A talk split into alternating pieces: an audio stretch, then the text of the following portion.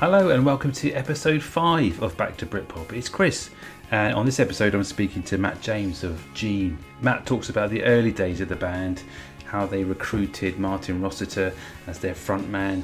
They released a few songs as Spin and then changed their name to Gene shortly after, sort of reinventing the band, so to speak.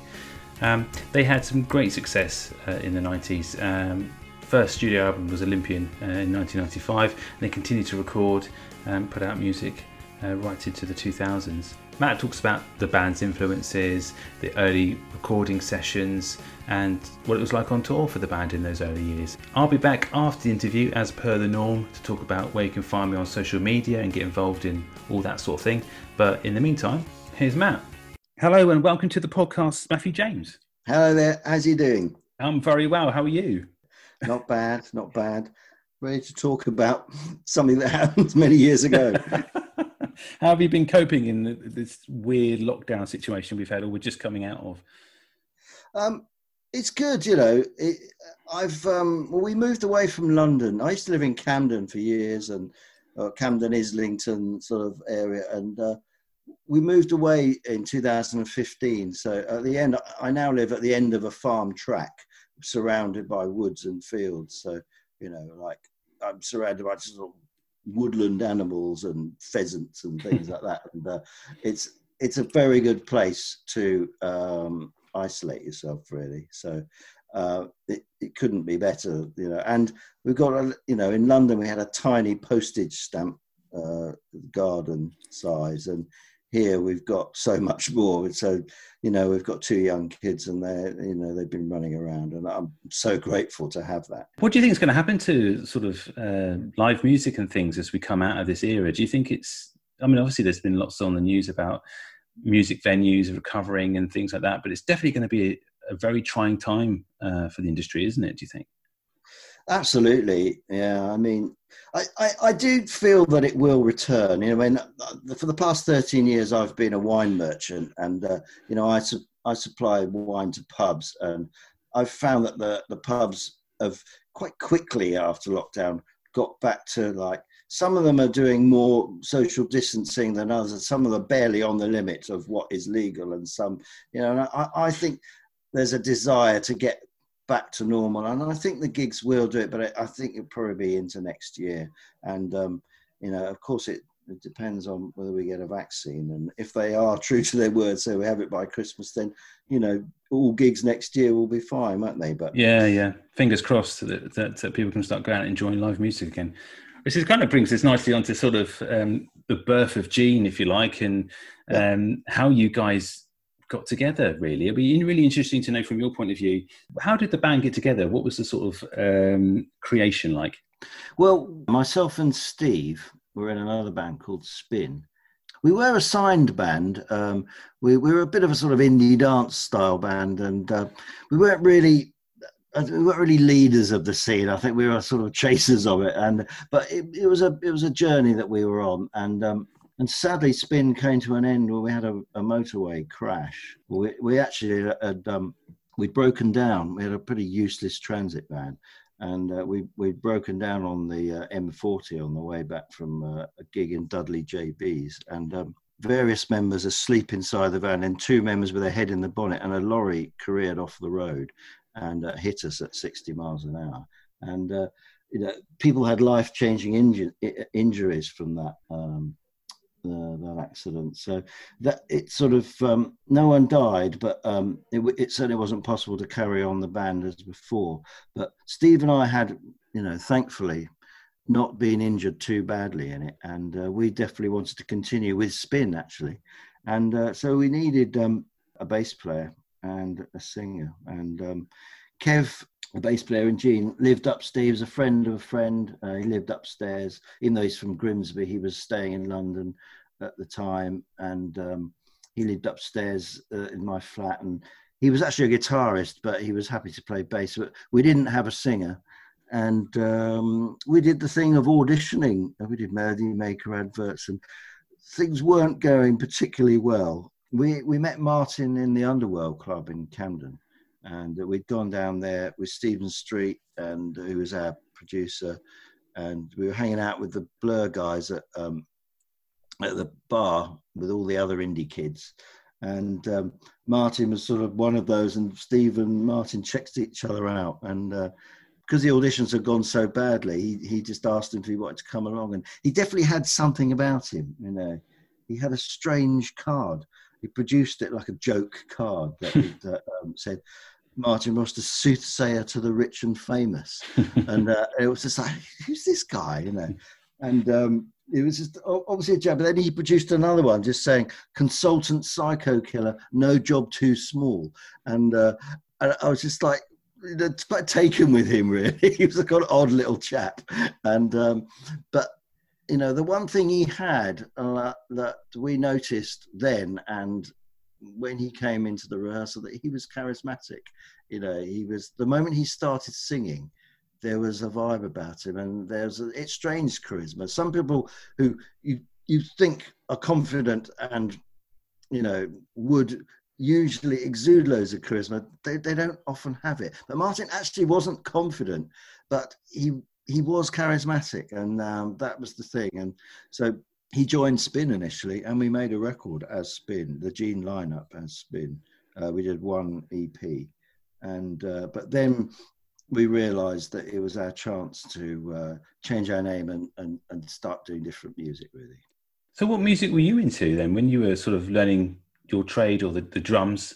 I was a, a young child in the early 70s and so i remember like you know I remember making a, a, Dave Hill guitar. You know, I'd be into Slade and T Rex and the Sweet and bands like that. But I also liked. Um, I remember my sister. Like I sent her out to buy um, that lady by the Isley Brothers hmm. because uh, I'd heard Ernie Isley's guitar on it, which was just like just incredible. Really, I just never heard it.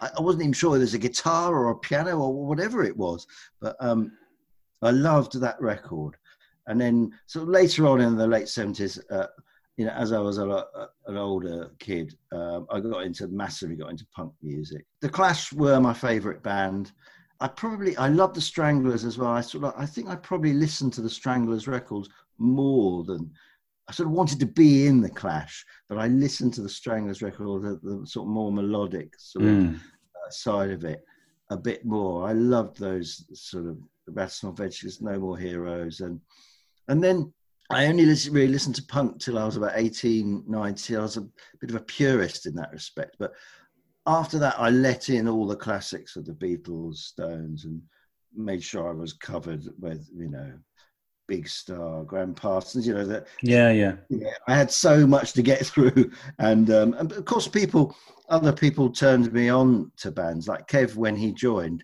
I hadn't really listened to the Faces um, I, I, just thought they were a bit sort of old pub rockers sort of thing. But he introduced me to the Faces, and I thought they were an amazing band. Not so much Rod, although Roddy's a great singer, but it's really the feel of the band. And I think the Faces and Big Star had, had probably the biggest influence on on Gene's music in the early days. So, do you think you brought you brought a sort of different musical element to the band? Did or did ev- did everyone come to the table with something slightly different, or were you kind of yeah, I think so.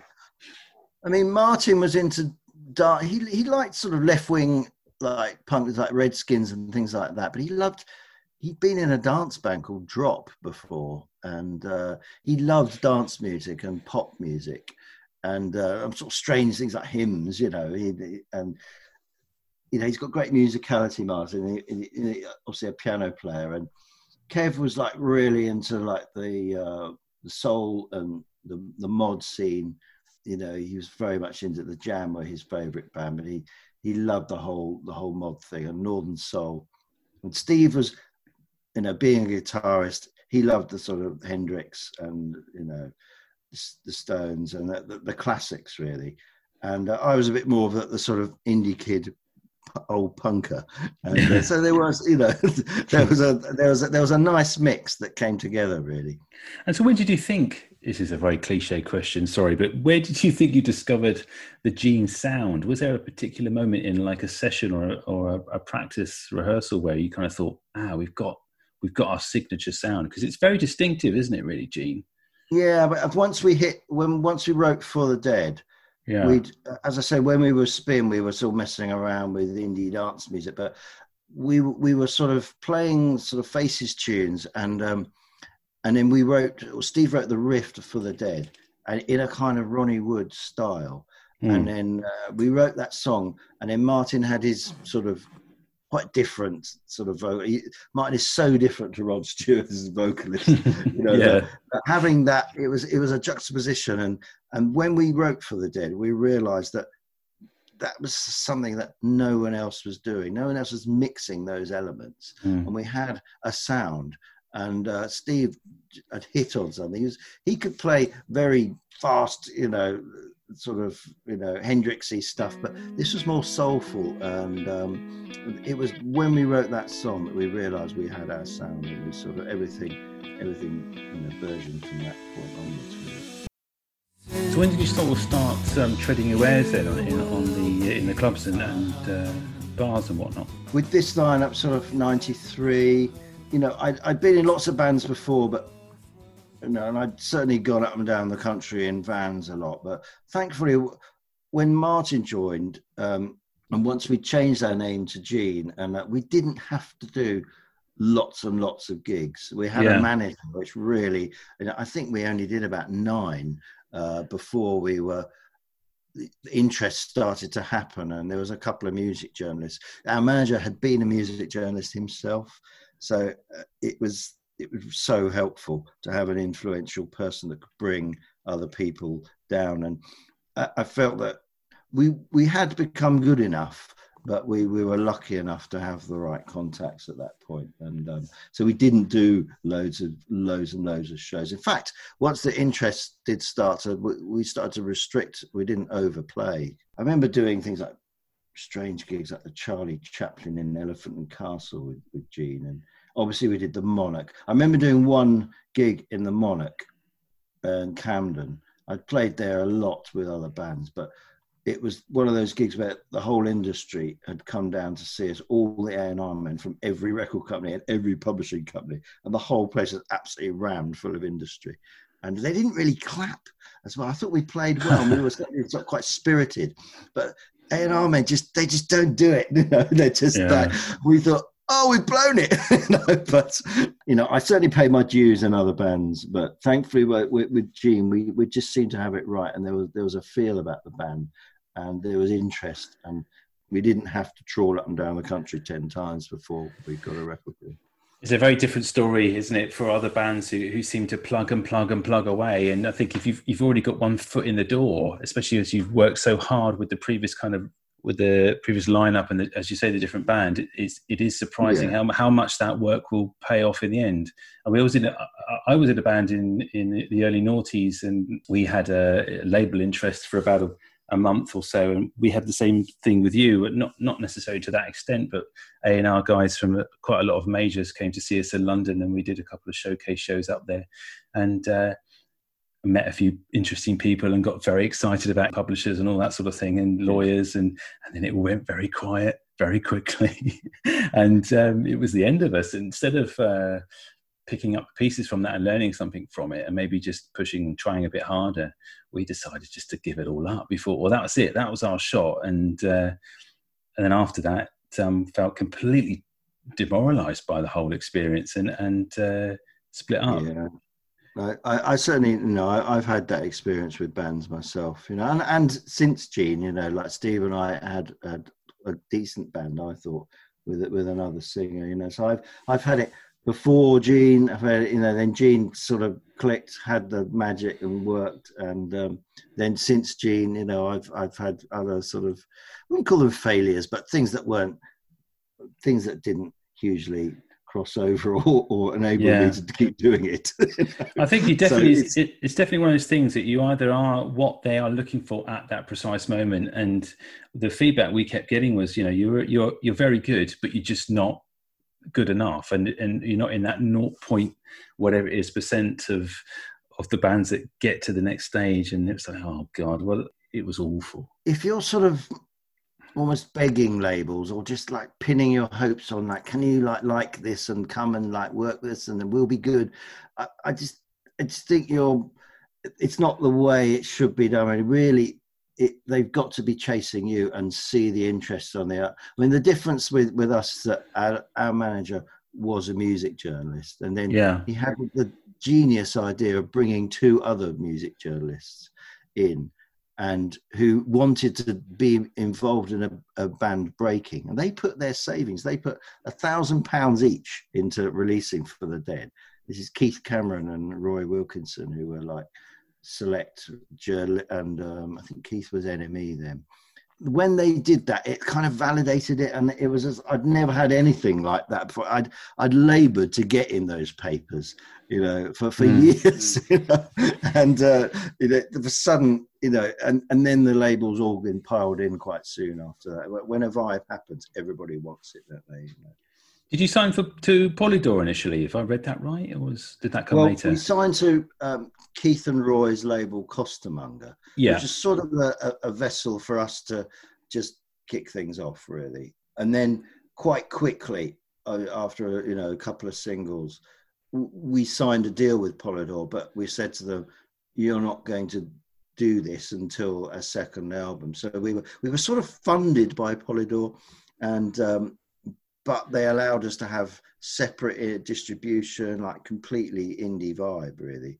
Mm. And uh, but the deal was that once you've got this uh, album um, out the way, we're going to like swoop in, and uh, you know you'll you'll sign to us. So it was like we knew we knew it was coming, but um, it was like I do lament those days. I think we it was quite nice when we were doing it just a small little group, and uh, you know yeah. sorting it out ourselves a bit.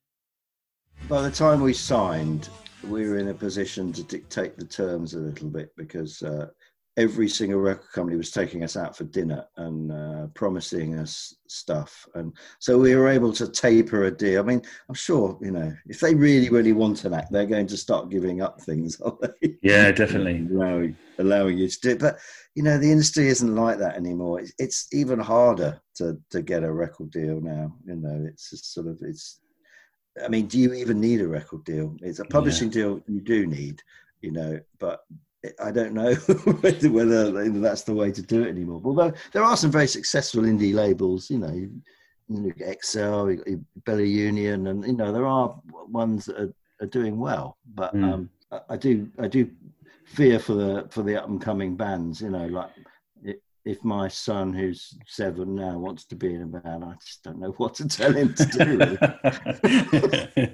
I don't know. Maybe get into wine tasting. Maybe that might be. Yeah. Give him a right a shoe a shoe up there or a leg up rather. Let's talk about uh, Britpop a little bit then, in terms of um, Yeah. what was happening as that scene was kind of erupting. You know, you look back at it now, is what was it like? What was sort of what was going on? It was just a very exciting time that you know bands that could never you never dream about getting in the main charts. The you know your your aspirations were always just the indie charts. And the, the thought that you know you could now consider getting in the top 20 and maybe go on top of the pops you know it, it was very exciting. And we used to we used to tour with um, you know the, the bands and we used to hang out with them quite a lot. And we'd be like partying with Elastica and or we'd be off in France with like Echobelly and Shed Seven and Oasis and uh, it it was it felt like it did feel the bands were all very different, but it, it felt an exciting time. I mean, it, it was a, definitely a good era for music, and um, it, I think everybody had their own flavour. Having tried for so long to to break through in the music industry, I, I, I was just, you know, it's just so happy to be doing it, to be, Yeah. you know, be, be, be float. I mean, I remember I, I, um, I got into, you know, on tour and we didn't, I didn't come home for about eight months. you know, I remember having like, I had parking tickets that were, that were unpaid, you know, and uh, I didn't actually even, I don't think I even went back to that address. I just like had a, I just lived on a tour bus basically for you, just like road warriors, and uh, that's that's what it became. You, you'd go and do uh, a UK tour, then you'd be off to straight off to Germany, and then straight on to Japan from there. You know, and it's um, that was a, a great way to live your life, really, and and that was my life for sort of ten odd years. So was there some real camaraderie between other indie Britpop bands at the time. Then was there competition as well? Maybe. Yes, yeah, I think healthy competition. I mean, you definitely check out like where so and so's record was going in the charts, and if they'd, you know, beaten you, and uh, you, you, definitely would be. Oh, how did they manage that? Yeah. you know? But um, I think we all got on. You know, I, I just remember being on tour with Cast, you know, and uh, Shed. I remember in Shed Seven, we were in Marseille. We were, I think we were doing some sort of NME tour in France or some sort of like. There was another band as well, and we were all just like after the show, we all just like piled down to Marseille Harbour and thought it'd be a good idea to jump in, you know. but I can't say that I did, but Alan, the drummer from Shed Seven, did. And he came out like bright red. sort of, there must have been all kinds of chemicals in there, and uh, you know, I remember things like that happening, and uh, and then of course when I got back to London, you, you didn't, you know there'll be you'd be on out to the everyone else's gigs anyway, and then backstage, and you know, it's sort of uh, a constantly like reoccurring gig, whether yours or someone yeah, else's. How did you find writing new material? That must have been quite difficult then in the early, or, or did you did you kind of do that on the road? Well, we had to really with um, uh, the, the second album. You know, we did we had a lot of material because so we had Olympian that came out, and then we had uh, an album called To See the Lights, which was basically a compilation of B sides and all the other stuff we'd written before we were signed, uh, or, or or the in the early years of, of, the very early months of Gene, I would say. So we we had enough material to see us through. Um, we toured all that for you know a couple of years, and then we didn't have that much for the second album, but we we knuckled down to write for we sort of were able to stop touring and then uh, put in a time where we had to do some writing in the rehearsal room. But it was very different having to you need having pressure to write songs because we were doing very well. We couldn't leave it too long. You can't go away for two years and make a record. You have yeah. to sort of come up with it. Um, this is the thing, you know. And then we and then the producer Chris Hughes got involved and you know, he came down and honed, help, helped us hone some of the songs in the rehearsal room. And then we recorded the second album. But it, it definitely was a different vibe. I felt we had all the time in the world first time. But the second album, it's a it's a classic problem that. yeah, it? yeah. Is that when sort of um, you start getting a little bit more pressure from the label, or were they a little bit? Were they still quite flexible at the time, knowing that you were going to produce the goods ultimately? I think they knew we could write songs. Um, uh, but they, the thing is, I remember Lucian Grainge from who was head of Polydor, was coming into the recording studio. Like the first album we recorded quite cheaply, but because we'd done so well, they started like putting us in Metropolis Studios in in you know um, Chiswick at nine hundred pounds a day, and uh, and then we spent months in there. you know I mean? And uh, I remember Lucian Grainge coming out, clapping his hand, and going, play me the hits, guys. and uh, it's, it's, I said, did he just say that? You know, uh, but there was pressure. You know, I knew the money was being spent, and basically we had to we basically had to sell millions to really justify it, which yeah. we did feel like proper pressure, I must say. When did it start to feel that potentially that, that the bubble burst with Britpop and that kind of that that era was coming to an end. Did you feel that sort of thing happening out? I don't know whether I felt the scene because we had our own fan base. I just always thought that we existed with them. Is it? Is it quite a shame that um, it's probably some of our own decisions that we made, but um, we didn't really cross over to the wider public and. Uh, I think it's it's partly, but we did have a very strong fan base. So I thought we could all always exist with that really, and mm. uh, hmm. so I I think if the scene was dying, I wasn't really noticing it because I was just con- concerned with our own gigs, making sure they were selling out still, and yeah. even right at the end. And when we split up in 2004, uh, I assume that Britpop was sort of over then. Yeah, but you know it, it, was a new era and the internet was was coming out. In fact, we we did one of the very first ever internet broadcasts um, from LA. But I mean, I think if we if we'd actually managed to push through that period, there was you know there, there were bands like Coldplay like followed bands like, you know they were an anthemic indie rock band you know Yeah, and it yeah. wasn't that, it wasn't that long after and it, it's in the same mold as Gene really Yeah. you know thing that stands out about Gene is that you seem to be slightly Yeah. more mature than what was happening. Do you know what I mean? we were very uh, keen to hone our craft. You know, I, Mm. I, I really wanted a long career. I wanted to become a great songwriter. In fact, I think our best album is probably when we were most accomplished. Is, is the last one we did, Liberty, and even though it didn't sell as well, we were on our own label by then.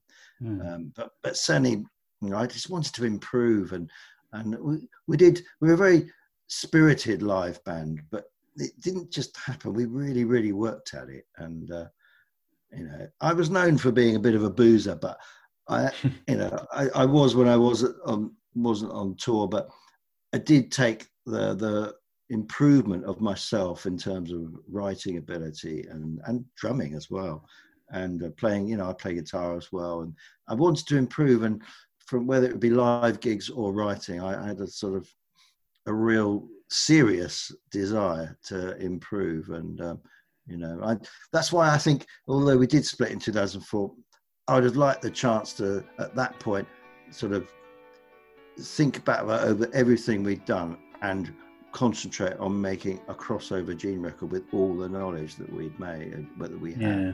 but we never got to do that. Well, I've, I've been a wine merchant for 13 years now. Uh, I must say, I do absolutely love my job. You know, I, I, su- I supply wine to the same pubs I used to drink in as a musician in Camden.